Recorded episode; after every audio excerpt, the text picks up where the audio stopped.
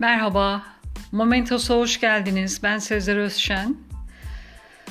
Bugün İkinci Dünya Savaşı sırasında Auschwitz toplama kampında kalan ve oradan sağ kurtulan psikiyatrist, nörolojist Viktor Frankl, İnsanın Anlam Arayışı kitabında tanık olduğu olayları ve nasıl hayatta kaldığını akıcı bir dille, ayrıntıya girmeden ve acındırmaya başvurmadan anlatıyor. Bu kitapta şahit olduğu bir olayı onun satırlarından dinleyelim. Bir keresinde geleceğe inancın yitirilişiyle bu tehlikeli pes ediş arasında yakın ilişkiye dair dramatik bir olaya tanık oldum. Oldukça ünlü bir besteci olan kıdemli blok muhafızımız F bir gün bana şunları söyledi. Sana bir şey anlatmak istiyorum doktor. Garip bir rüya gördüm. Rüyamda bir ses bir şey isteyebileceğimi, bilmek istediğim şeyi söylememin yeterli olduğunu, ne sorarsam sorayım yanıt verebileceğini söyledi. Ne sordum dersin? Savaşın benim için ne zaman biteceğini sordum. Ne dediğimi anlıyor musun? Benim için. Kampımızın ne zaman özgürlüğe kavuşacağını, acılarımızın ne zaman biteceğini bilmek istemedim. Peki bu rüyayı ne zaman gördün diye sordum. 1945 Şubat'ında diye yanıtladı.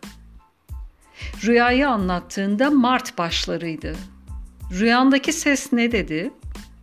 30 Mart diye fısıldadı saklamak istercesine. F bu rüyayı bana anlattığında hala umut doluydu ve rüyadaki sesin doğru çıkacağına inanıyordu. Ama vaat edilen gün yaklaştıkça kampa ulaşan savaş haberleri o gün özgür olmamızın pek de olası olmadığını gösteriyordu. 29 Mart günü F ansızın hastalandı ve ateşi çok yükseldi.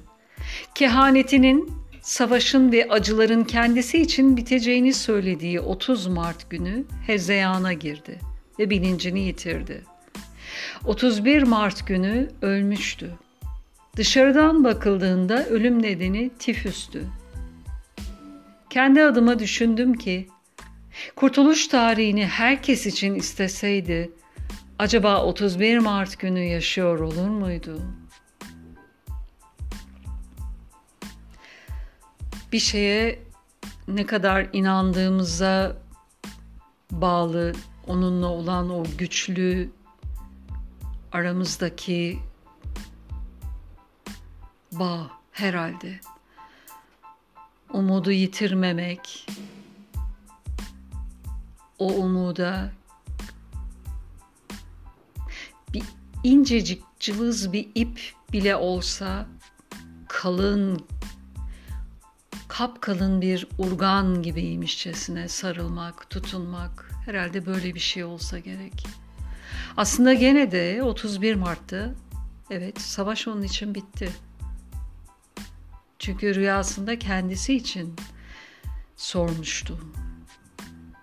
Ve belki de bedelini buna hazırladı gün be gün. Kim bilir?